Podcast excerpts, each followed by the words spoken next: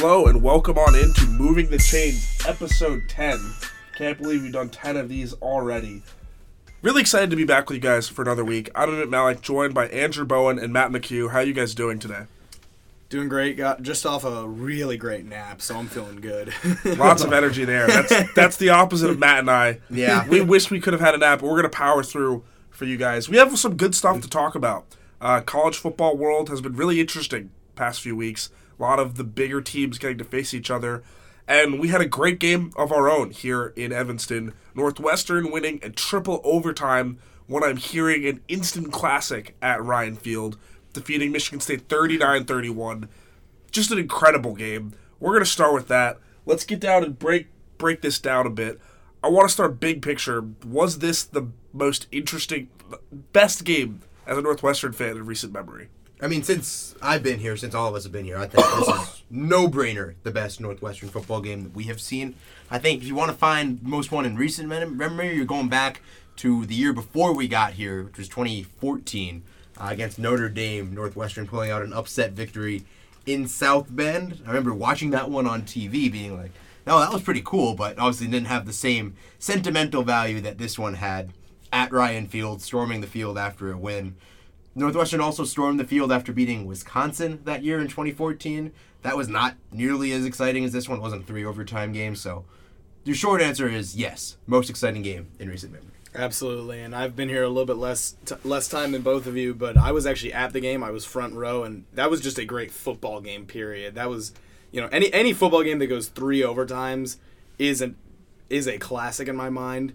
And you know, coming into that game, the ex- expectation from Northwestern was, oh, this is probably a sandbag game. We're probably not gonna, you know, pro- probably not gonna come out just because Michigan State looked so improved from last year uh, when we beat them in East Lansing, and Northwestern came out and they were just kind of hanging around the entire game, just hanging around. They were countering every touchdown that Michigan State, and eventually they were able to force into overtime and you know get get the W in three overtimes in a much needed position for the Wildcats right now. That's three in a row for them, and they are starting to get in a little bit of a roll heading into the easier section of their conference schedule this year. I think it was a tale of two different games. First, regulation, really defensive battle, and overtime, everyone was scoring. I really want to focus in on those three overtime periods. How was Northwestern able to out execute the Spartans and ultimately get that huge stop?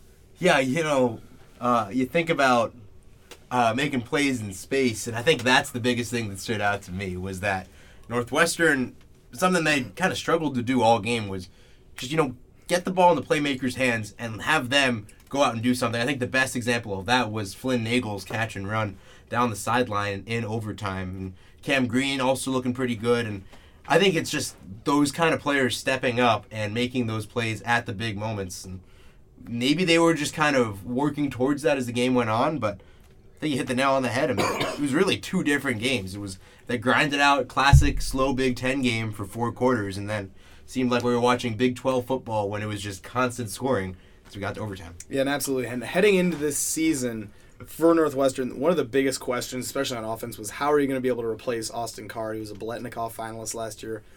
I would say one of the best receivers in the Big Ten.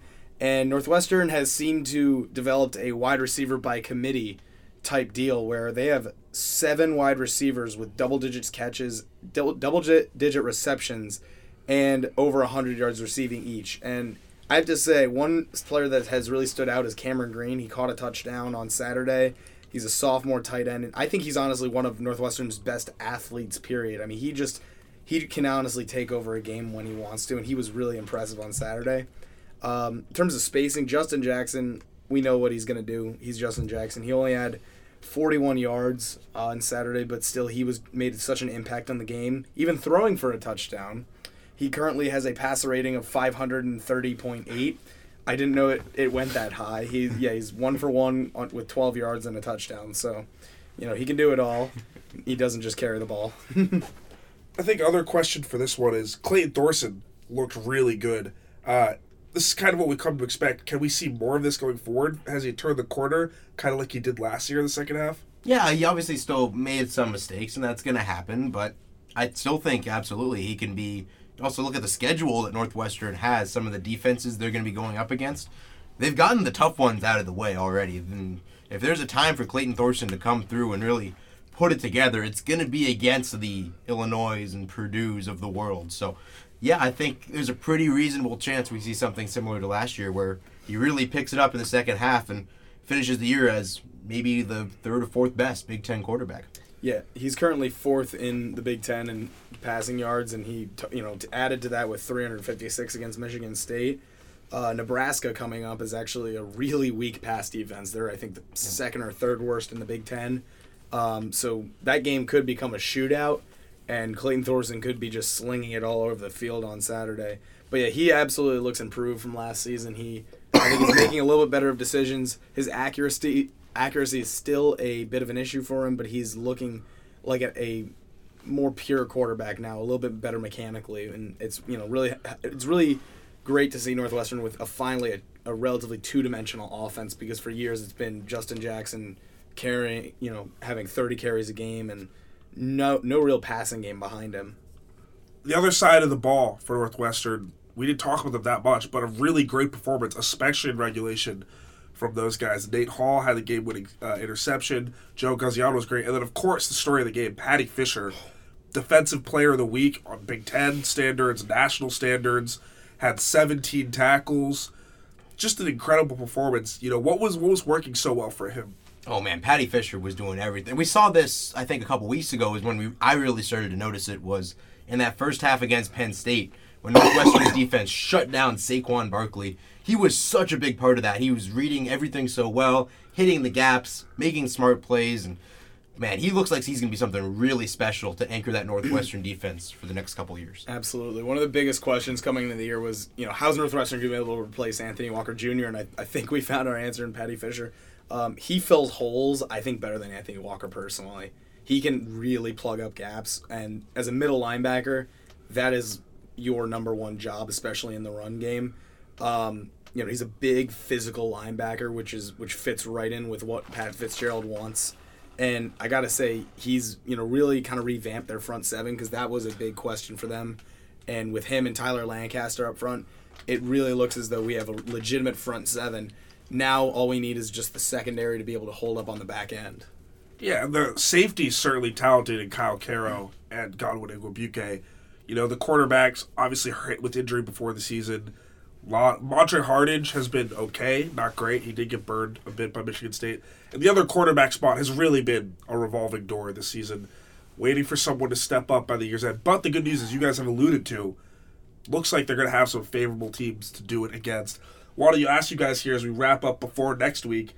Can Northwestern run the table? You look at the rest of their schedule; they're favored in probably every game left. How realistic is it? Yeah, I think the only the biggest red flag to me that stands up is this week's game upcoming against Nebraska, where it's a pretty tough environment to play. Nebraska, not a great team, but they're not quite as bad as like Illinois when Northwestern plays them in a few weeks.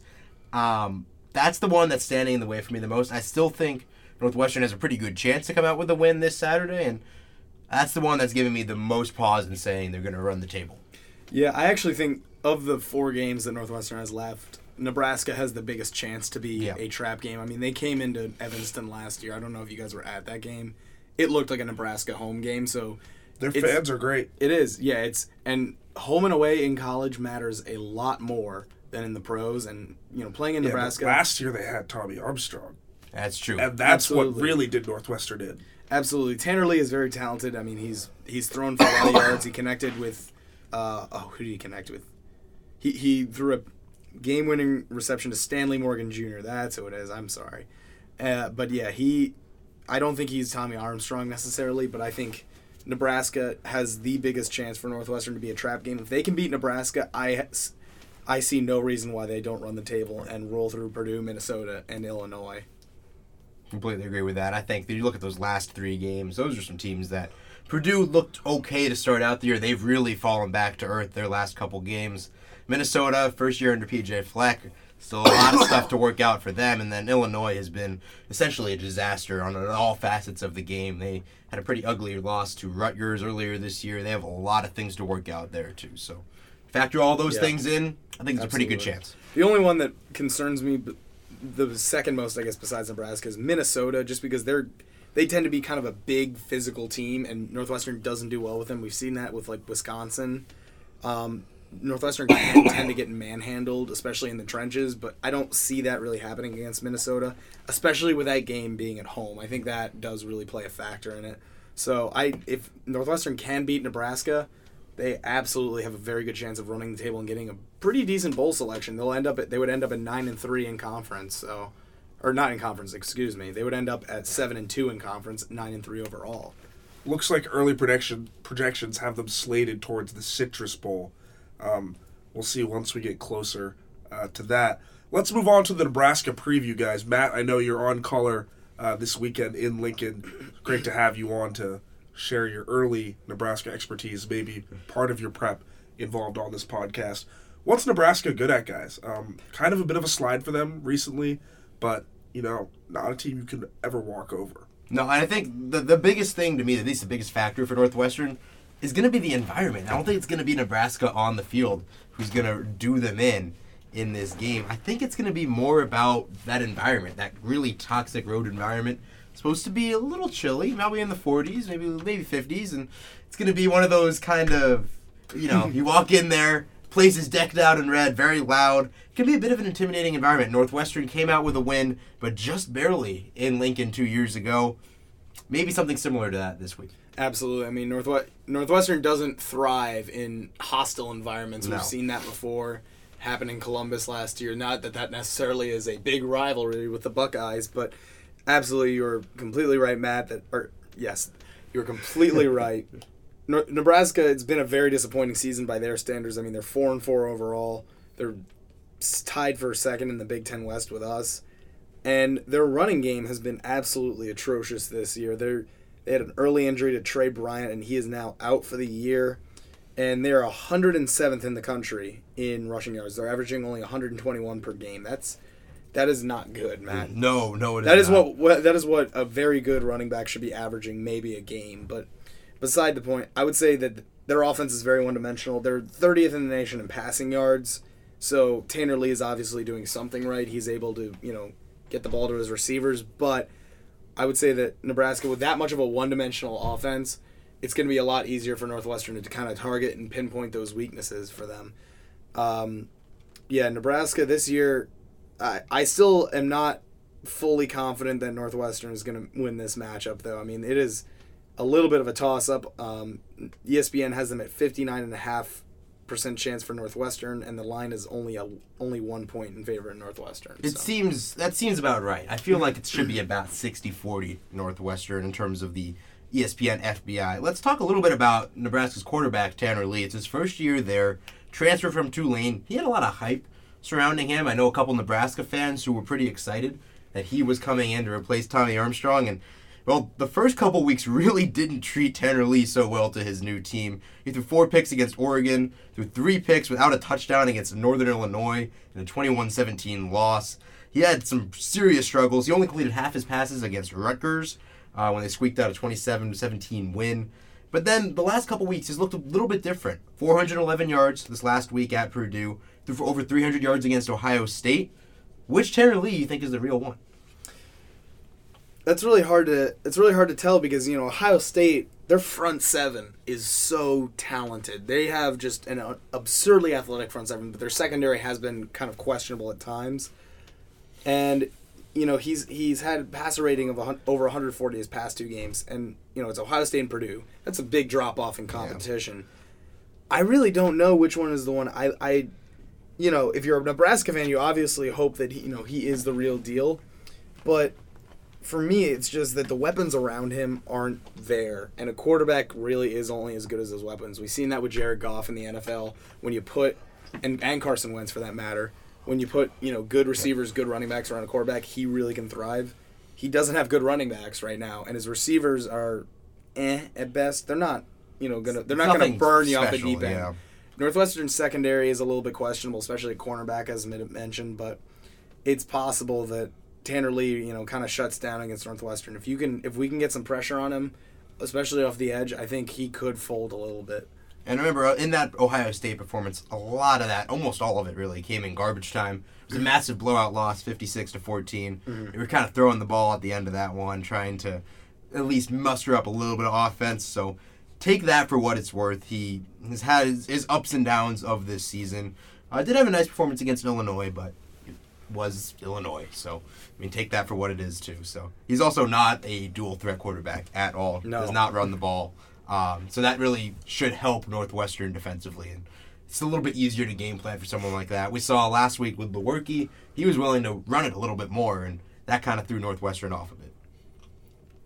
Seems like Nebraska's defense isn't very good. Oh no! Uh, I'm sure you guys mentioned that a little bit, but Northwestern, I think, is going to have a field day.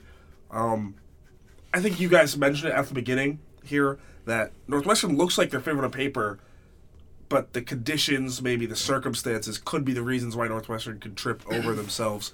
I want to ask you guys predictions. Matt, I know you're on color, so I won't ask you. But Andrew, how do you see it going this weekend on Saturday in Lincoln?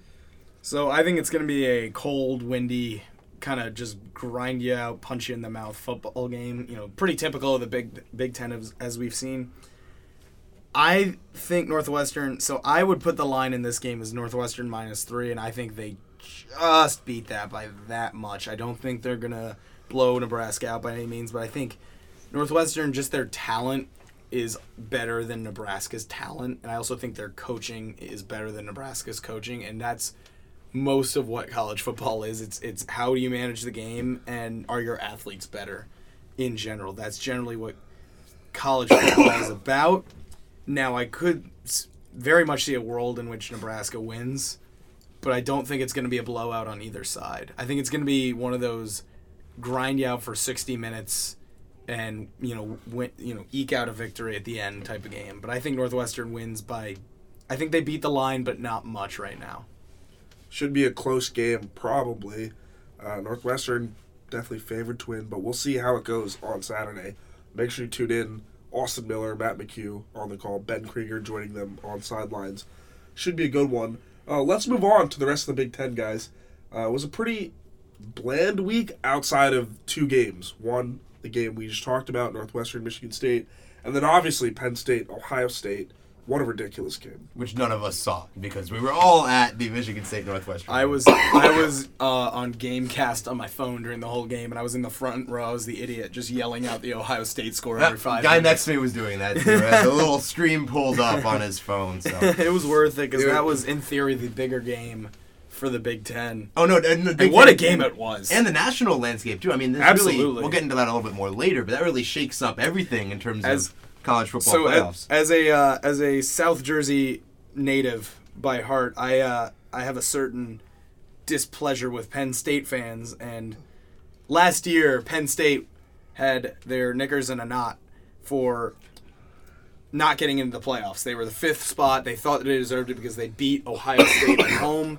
Ohio State and Penn State won the Big Ten championship, and their main argument was, how can you not put a team who didn't win their conference championship in the big in the college fl- football playoff?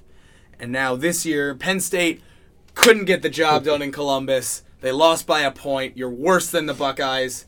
The Buckeyes are going to go on to beat Wisconsin in the Big Ten final, and they're going to go to the college football playoff. And Penn State is going to get left in the cold, and it's a great feeling as somebody who knows Penn State students and has lived with them in their entire life. So it's a little bit satisfying for me personally. Penn State Absolutely. is- I just needed to say that. They're almost they're almost screwed themselves out of the playoff spot now. Mm-hmm. Like there's they need a lot of things to go right. They do not control their own destiny for Even the playoffs they anymore. even They need if a- they win out, they only have an 18% chance of making the playoff. Exactly. They need So- they need Ohio State to either lose another game or lose to Wisconsin in the Big Ten title game, and they just need to hope that the playoff committee doesn't like Wisconsin's strength of schedule. I wouldn't. It- but even if- then- yeah. If, if Wisconsin's undefeated and they just win the Big Ten title, they're gonna be in. Like Absolutely. because then you have a marquee win against Ohio State. and you can say that you are you are therefore better because I think Ohio State beats Michigan this year, even though they're in Ann Arbor. They're in Ann Arbor. Yeah, they're, I, the, I think Ohio State beats Michigan in Ann Arbor, and Ohio State comes out as the best team in the East. If Wisconsin beats them, which I, I don't see happening, because Wisconsin, they're you know bit they're they're a big strong physical team, but I, I just don't think they're as deep as Ohio State, and I Yeah. don't think they have the quarterback play and coaching that Ohio State does. Absolutely, I I think whoever wins the Big Ten is gonna get in the playoffs. that's just kind of how we've we've learned what we've learned from the college football playoff committee is if you're in the Big Ten, you win the Big Ten, you're probably in. Right. There's there's normally a Big Ten team in the playoffs, so but there won't be two this year. No, I, do, I don't think there will be two. A, couple. They need a, uh, some other people to lose some pretty questionable games at some different points this year for two Big Ten teams to make it. But yeah, I think this win it really puts the ball in Ohio State's court. If, if they can win out their schedule, which is doable, then yeah, they are they're in the playoffs, and that's something we were not going to say a week ago. So a monumental win, and the fashion that they did it too. Mm-hmm. Outscoring Penn State 19 to 3 in the fourth quarter. Shutting them down in the second half. Saquon Bar- Barkley left rushed for minus 3 yards. I mean, yeah. I think he's going to win the Heisman in my in my mind, but he the thing that scares me about him as like a Heisman, you know, if there's to be an upset is that he can get shut down very like randomly. Like, like here. Us yeah, yeah, against Northwestern in the first half against Ohio State in the second half. He can just be kind become a non-factor in games when the other defense just plays up to the task. Um, but absolutely, I very excited to see the college football rankings, the first 25, come out tonight. Yeah, well, I guess the timing of the podcast recording doesn't match up well with the timing of the college football rankings release. But what, what can you do? We uh, we'll do what we can. So we're going a bit blind now, right before the rankings are released. But um, it will be interesting to see how that shakes out. We can get into that a little bit more later. Let's keep things on the Big Ten for now, though. Other notable matchups of the week that, that stood out to you, Bo. The only one that, that really stands out to me in terms of, uh, I guess, the stakes of the game is probably the game here, and then everyone else kind of took care of business. Absolutely, yeah. This week, Ohio State Penn State was the, was the marquee matchup, and this week uh, in Evanston was was probably the biggest upset in the Big Ten.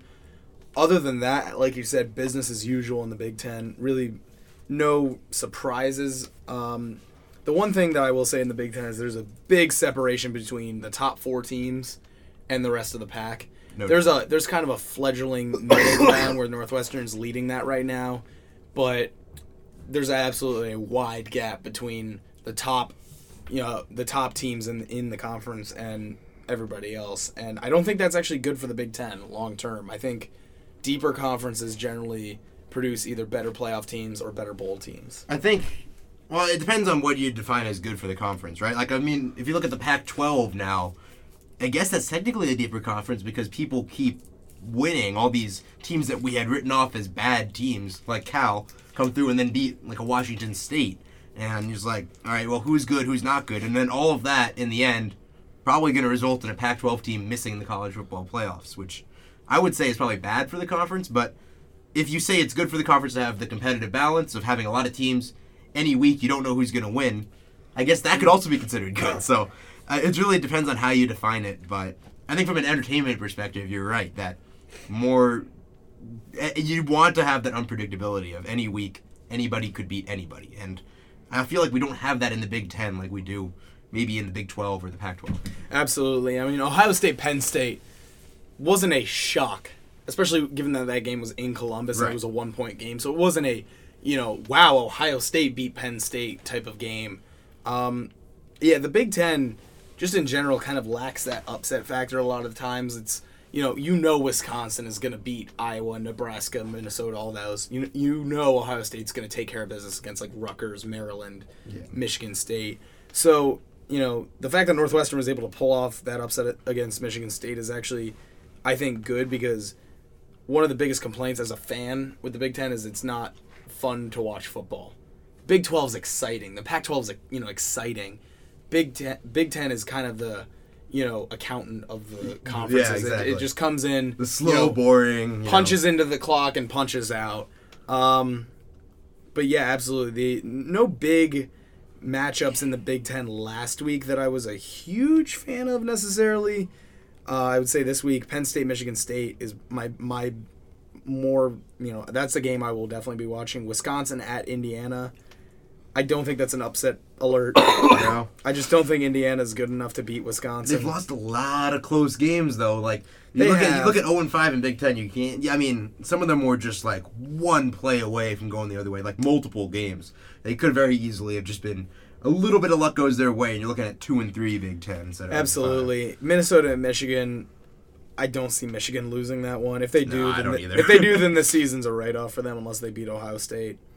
But yeah, in general, Illinois Purdue, I'm not even gonna watch. Ohio State at Iowa. I mean, Iowa. That's a game I will watch. They're not. Yeah, That is a game I will watch. Ohio State is they're 18 point favorites, but that seems like a lot of points for going Iowa- into Iowa. I was one one loss at home to Penn State by two, Yeah. and that was in a game where th- Saquon Barkley needed over 300 yards of total offense to beat them. Iowa's win over uh, Iowa State, also looking a lot better now as Iowa State keeps Uh, surging up the rankings. So. Absolutely. So the Big Ten, I think, is probably this. I would. Is it the best conference? Is it don't the best conference? The SEC. The, well, the Who's- SEC is top heavy, the best conference. Georgia? top to bottom. I still don't think. I think Georgia's overrated personally. Uh, Who like? I I look at their schedule. Big. Ten's pretty good. Big Ten's I pretty look at good. their schedule. Okay, they beat Notre Dame by one, at a time where Brian Kelly was kind of the program's still in flux. They beat Florida, who's turned out to be kind of a garbage fire. Okay, they blew out Mississippi State at home. Is Mississippi State that good of a team? Nah, they're fine, but like they're Exactly. I've been I think- disappointed in the ACC. ACC has definitely. Well, I think Miami is over- Clemson and FSU to be better, and Miami's not that. I think Clemson will, will probably still make. Clemson will probably Probably. win out, win the ACC, and make the playoff. Miami hasn't played anybody. but they- have they've done what they're supposed to do. They they have yes, and you can't knock if they finish undefeated. They're gonna make the playoffs, right? If they finish undefeated, well, they have to beat Clemson in the ACC final. They would have to. It's Absolutely. possible. It's not. I wouldn't say it's. Oh, no, likely, no, no, yeah. It's If it it- is. There's a there's a road for Miami to get into the playoffs. There but yeah, the ACC they got you know like you got your Virginia Techs, your NC States, a couple other Absolutely. solid teams. So I think Georgia. I think they have a very tough schedule looking ahead. They have to play South Carolina, who, you know, yes, it's South Carolina, but they're six and two overall. They're four and two in conference. Then they play. They're at Auburn, which is a tough place to play, and at Georgia Tech. I think those three are trap games for Georgia, and they lose one game in regular season, they're out of the playoffs. yeah, I, They are they are out of the playoffs, I so they have to agree can't. The margin for error for the Bulldogs is very small. They have a true freshman at quarterback in Jake Fromm, and you know going into those tough environments like at Auburn, that is going to be a tough place for a freshman quarterback to win. So They do have that Notre Dame win in their back pocket, which is pretty big. And especially Mm-hmm. when it comes down to playoff committee, it could very well be if they drop one of those games, Georgia or Notre Dame for that last spot. People will look to that head to head as something that could potentially stand out for them. Um, but yeah, I think Georgia's still got a decent amount of work to do. They, they look they're in good shape now, but is November might be a little tough for them. I think I agree with that. That they're gonna have to work for a couple of those wins. I have to say one of the games this isn't this week, but next week that I think will actually determine the college football playoff landscape for the year is Notre Dame Miami. If I think Oh, yeah. whoever wins that game probably is in the playoff. Um, because I I think if Miami can beat Notre Dame, they can beat Clemson. Not that they will, they can. They like they have the ability to, but absolutely. And then looking at the other games around the big wide world of college football this coming weekend. Clemson NC State also at 2:30, Iowa State West Virginia, both of those should be some solid games. The 2:30 slate is pretty good. Stanford Washington State as well. Um, out of those games, let's just say those three. We got the ACC game, uh, the Big 12 game, Pac-12 game. Which one you got your eye circled on this week? I would have to say the Clemson NC State one, Mhm. Just because that has the most playoff implica- implications. Stanford, Washington State, neither of those are playoff teams.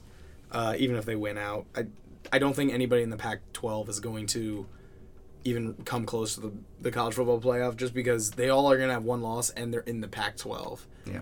Um, the reason Washington was in last year was because they went undefeated and won the conference. But if you have one loss in that conference, it just looks so bad to the committee. And then Iowa State, West Virginia. Iowa State has been one of the pleasant surprises of this year, and West Virginia has not. West Virginia had very high hopes going into the year. They are now not even ranked. Oof. Yeah, it's, it- it's been it's been a little rough. they're five and three in the Big Twelve, which isn't a deep conference by any means. Um, they lo- they've lost to Virginia Tech, TCU, Oklahoma State, all good teams, but you look at their wins, they barely squeaked out a win at Baylor. Didn't look great against Texas Tech. They let up 35 points and their strength of schedule just isn't there for them to be considered a good team, especially when you're 5 and 3. Um, so that game it's a good, you know, it's a great matchup and I'm excited to see it, but the Clemson NC State game is the biggest game for me because I still think Clemson has a chance. People are writing, people wrote them off after the Syracuse loss, and If that's their only loss, they're in, right? Like, Absolutely. Given how many other teams have now lost games, I think um, I think if well, here's my thought: if Clemson gets in losing to Syracuse, why is Ohio State, you know, not like why would Ohio State not be in losing to Oklahoma, who's a very good program? right? If they're two, lo- if Ohio State's two losses, let's say, are, well, if they have two losses, it's Wisconsin and Oklahoma.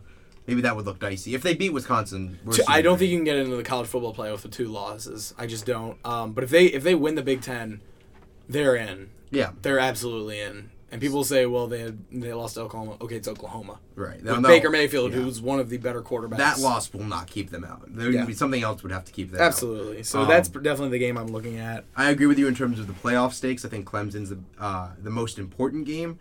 In terms of which one of those kind of early to mid afternoon games is going to be maybe the closest or the most interesting to watch, I might say it's the Iowa State West Virginia game because going into West Virginia, that's going to be a bit of a tough environment. They've been a little disappointing this year. Iowa State been surging. This is going to be a big test for them because now people are coming in. There's going to be a little, bit of a little bit of a name on their back. People are gonna know, like, hey, Iowa State's coming to town. They're getting a lot of hype, a lot of people jumping on the bandwagon. Hey, you know, this is a pretty big game this week for them, and it's a chance for them to, to cement themselves, prove themselves, and you know, if a couple things go right for them, you're looking at them in the top ten of the college football rankings in a week or two. Absolutely. I think uh, one of the of the earlier games, Penn State with Michigan State's going to be a close one. You think it's gonna Um, be close? They're both coming off of, you know, relatively embarrassing, upset, uh, technically upset losses for Penn State, and definitely an upset for Michigan State.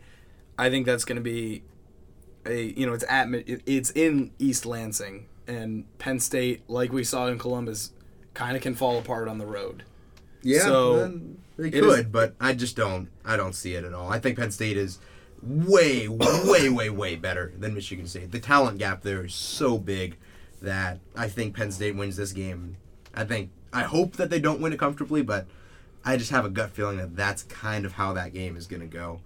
Um, looking at some of the other games going on in the night shift of the games, Texas TCU, Oklahoma, Oklahoma State, LSU, Bama, Virginia Tech, Miami. Virginia Tech, Miami, I think is probably the biggest of those games. Miami, home underdogs, two and a half point home underdogs against Virginia Tech.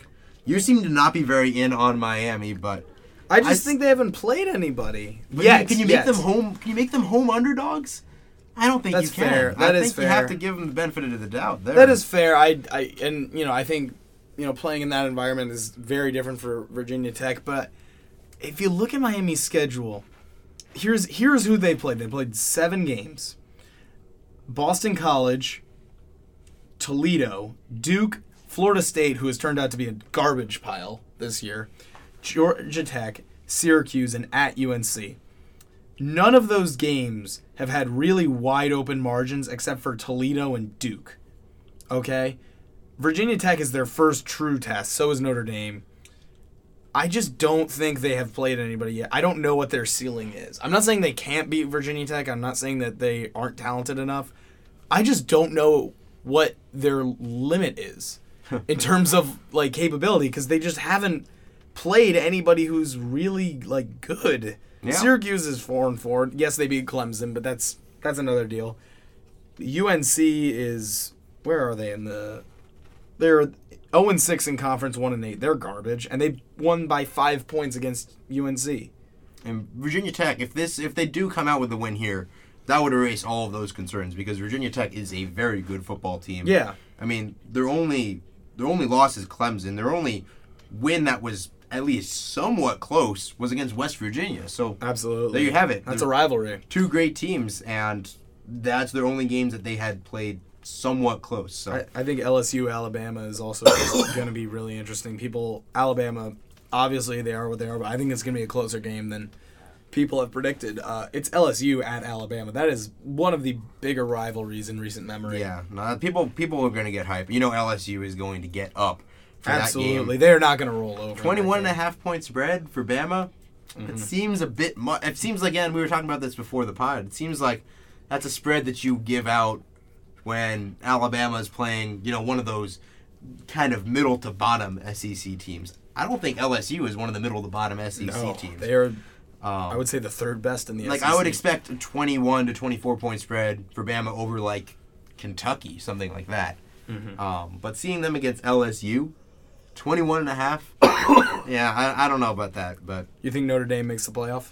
I think Notre Dame makes the playoff because think they do. they're just in such a good position for it now. I also completely agree with what you said earlier that the game not coming up this week, but the week after, Notre Dame Miami, could very well mean the difference. So I in the think playoffs. my four right now, long term, is probably Alabama, Ohio State, Notre Dame, and then I would just put Clemson in. So not Georgia, I think Georgia loses to Alabama. and that's what keeps them out. If they if they have one loss, again, the one loss who is is Bama. Okay, but also I think Georgia loses before the end of the year. I think That's all- at Auburn versus South Carolina at Georgia Tech. Those are trap games for for the Bulldogs, and I just they haven't played any impressive games to me, minus Notre Dame where they eked out a victory at oh, you know on the road. Yeah, they beat Notre Dame on the road, but still, I just don't see that they're not going to win the SEC. I think Alabama's just too much for them in terms of just depth on the in, on their front seven. Anyway, I don't know. Wisconsin won't make it because Wisconsin, unless they win the Big Ten. But I just think right now it's Alabama, Ohio State, Notre Dame, Clemson. I think those are the four. Maybe Miami wins and sneaks in there, but we'll see. Yeah, I'm gonna go. I'm gonna say it's gonna be Alabama, Ohio State. I'm gonna take Georgia and Clemson just because Mm, you have Notre Dame on the, on I the bubble. can't. I can't put Notre Dame in. I don't. I don't know about Notre Dame still. I still think that they drop one of those games, they're toast, right? Like, Yeah. it's kind of the position they're in now. And I think if Georgia wins, if Georgia wins out, loses to Alabama, I could put them in. I could see that because they beat Notre Dame, and you could say, well, we lost everybody but Alabama. Notre Dame still has to go to Miami and then to Stanford. That's true. That is That's true. two tough games in the. Well, I think if they if they win those and Georgia loses another one, Georgia Oh, right, loses yeah. in the regular season, they're out. That's just not because they're going to lose to Alabama. But you think Notre Dame still has a chance if they drop one of those? Because I, I, don't think they do no. if they drop. You, I think I, I don't think you can put. Yeah. I just don't think in general you can put a, a two loss team in the playoff unless they lose to like an Alabama and like an Oklahoma or like Yeah. and still win their conference. Like you you just you can't put a two loss team because there's so many good one loss teams or maybe undefeated teams that, that you just can't put a. Well, how about how about in. this scenario? Okay, so Wisconsin, let's say they drop a regular season game, one of their very questionable regular season games remaining. Mm-hmm. They drop one of those, and then against Ohio State in the Big Ten championship, Ohio State loses to Wisconsin. Their two Ooh, losses wow. Oklahoma and Wisconsin. Do you say Ohio State? Sorry, you're not in. You can't put. Can you put Wisconsin in if they lose to like Iowa? I don't. I don't know if you can. That would see. That would That's, really mess see, that's a up. really con- that's really a conundrum because we're going on the assumption that Wisconsin's Well, going to win out their schedule. I don't which- know if either of them get in in Yeah. that case because Wisconsin, like, if you lose to like a you know a Minnesota type, I mean, but then then again, like you could say like Clemson, if they win win the ACC and win out, you'd still put them in despite losing to Syracuse. That's basically the same as saying like Wisconsin loses to like a Purdue or a you know an Illinois or Minnesota, and they win the Big Ten. So it's basically the same thing with two different programs. Yeah. I think you'd have to put Wisconsin in then. because they win the Big Ten championship. You can't. well, Because yeah, and you beat Ohio State in the Big Ten championship. That's true. So you you just kind of write off, the kind of like Clemson. You'd write off that terrible loss against Yeah. Iowa or someone. And also, also in the head to head, I don't know. It- I, that, uh, that's See, last year the, it's a similar situation where Ohio State had two losses and got in, and then got blown out. I don't think the committee wants that. So I think they you would think the go committee's a little shook from that last year. That absolutely because they got so much flack from Penn State. They really year did. That I don't know if it's possible. I don't know. That's a really interesting scenario. I think you'd have to go Wisconsin Clemson because they won Yeah. the title, and they both have okay. They have a bad loss, but they both beat like Wisconsin beat Ohio State in a game in a head to head. So I don't know. It's a it's an interesting scenario to imagine. Um, so there you have it. Our playoff teams, I guess, looking a little bit further. Obviously, we're, we're coming up with all kinds of scenarios at this point, but um, we we're pretty confident. Uh, at least the two of us are. We both had Alabama, Ohio State, and Clemson. So It'll be fun to watch as it comes down to the stretch. Every week, we'll have more and more information to help make those predictions. But now it's time for my favorite segment of the week the ADT lock of the week. Lock your pick, lock your house. Uh, last week, WNUR was 2 and 0 again in their locks. We're getting into the uh, right frame here. We're now 15 5 and 1 as a station. Uh, Dan Rosenzweig Ziff had Penn State over Ohio State at plus six. Uh, they might have lost, but they covered. I'm sure they're not too happy about that. And Sam had Arizona over Washington State at plus three. Ended up beating uh, Wazoo, so good job there. Sam's bonus pick of Memphis worked out over Tulane. Dan's bonus pick of Minnesota straight up against Iowa did not work out, but that's okay. It was a bonus pick. Uh, you guys are here to make the listeners some more hypothetical money with your locks. What do you guys have for your lock of the week? So for me, I'm gonna go take a trip down to Tuscaloosa, and I'm going to go LSU beating the 21 and a half point spread against favored Alabama. I just think that is way too big of a spread for a big rivalry game in which you have a, an LSU team that people wrote off at the beginning of the year and now are back and ranked. I just don't see LSU dropping by over three touchdowns to Alabama. Alabama's a good team, but that is way, way too high in my mind for Alabama to just roll LSU like that. we were talking about that earlier, and I do agree with you that that just seems like a spread you I would give. stay away from it. It's a spread you give to a spread you give to like Kentucky against Alabama. It's not a spread you give to LSU against them. They're going to get up for that game. They might, they're probably still going to lose, but if they lose by two touchdowns, you're good. So um, I, I feel okay about that one. I'm going to say I'm going to go with the two teams that we saw here at Ryan Field this last month. Penn State at Michigan State. Penn State only seven and a half point favorites in this game. I think I mentioned this earlier too. The talent gap between those two teams is just so so big, and I just don't see this game being very close at all. I think Penn State wins by multiple touchdowns, makes it a, a very comfortable margin of victory for them. So that's my ADT lock of the week. You guys have any bonus picks? I have one. Uh, I've been on this earth for over 20 years now. And in my lifetime, this Is like a this is like a funnel introduction? Absolutely. This, is, this is very Will. Greer, very Will Greer esque. Um, in my lifetime, the Tennessee Volunteers have been what I can describe as at best average over that haul. They are not a good football program. They haven't been good, I'd say, since Peyton Manning was there. They're playing the Southern Mississippi Golden Eagles this week. The Southern Mississippi Golden Eagles are five and three on the year, and the spread for this game is Tennessee by six and a half. I think they're going to beat that. I do. Tennessee, they have lost their last four, and none of them have been really good games. They lost to Kentucky, they lost to Alabama by a lot, they lost to South Carolina, and they got blown out by Georgia at home. So I don't think Tennessee really can beat an F- FCS team like this. I don't think Tennessee has the coaching or the talent or the recruiting or anything to really beat this spread. Maybe they win, but it's going to be a closer game than people think. My I'm gonna go out west for my shocking that I'm gonna go out west for my other pick, but I'm going to take the Cal Bears, my local team. Uh, they're playing Oregon State this week, and it's Cal minus seven at home for Cal. I mean, people might be valuing Oregon Oregon State's game last week where they had a close loss to Stanford, but Stanford also didn't have Bryce Love last week. Also, they're going to go on the road. Oregon State one and seven, 0 and five in Pac-12 play this year, and it's only seven point dogs for them. No, no, no. Give me Cal. Give me Cal by a couple touchdowns against the Beavs. Well, it'll be fun this weekend. Uh, thanks for listening to another episode of Moving the Chains, you all. Big thanks to Matt McHugh and Andrew Bowen. Special thanks to Matt for carrying most of that podcast with Andrew without my guidance. A little under the weather. But we're gonna get done here on Moving the Chains. Uh, it's been a great broadcast, episode 10. Make sure you tune in next week. And again, make sure you tune in this weekend to Matt on color, Austin Miller on play by play on Saturday with Ben Krieger on sidelines. Thanks a lot for listening to Moving the Chains on WNUR Sports.